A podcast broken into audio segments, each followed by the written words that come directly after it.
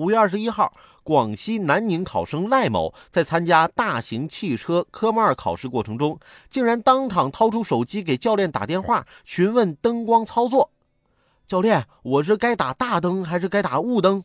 结果赖某被取消了考试成绩，并停考一年。我倒挺好奇的呀，这教练竟然没骂你，而且还告诉你怎么操作了。你当这是智力闯关游戏呢？可以求助场外嘉宾。你不知道现在驾考都是全程录像的吗？哎，你这科目一咋过的？乖乖回去重考吧啊！毕竟啊，要想为了将来的行车安全，司机得掌握扎实熟练的驾驶技巧。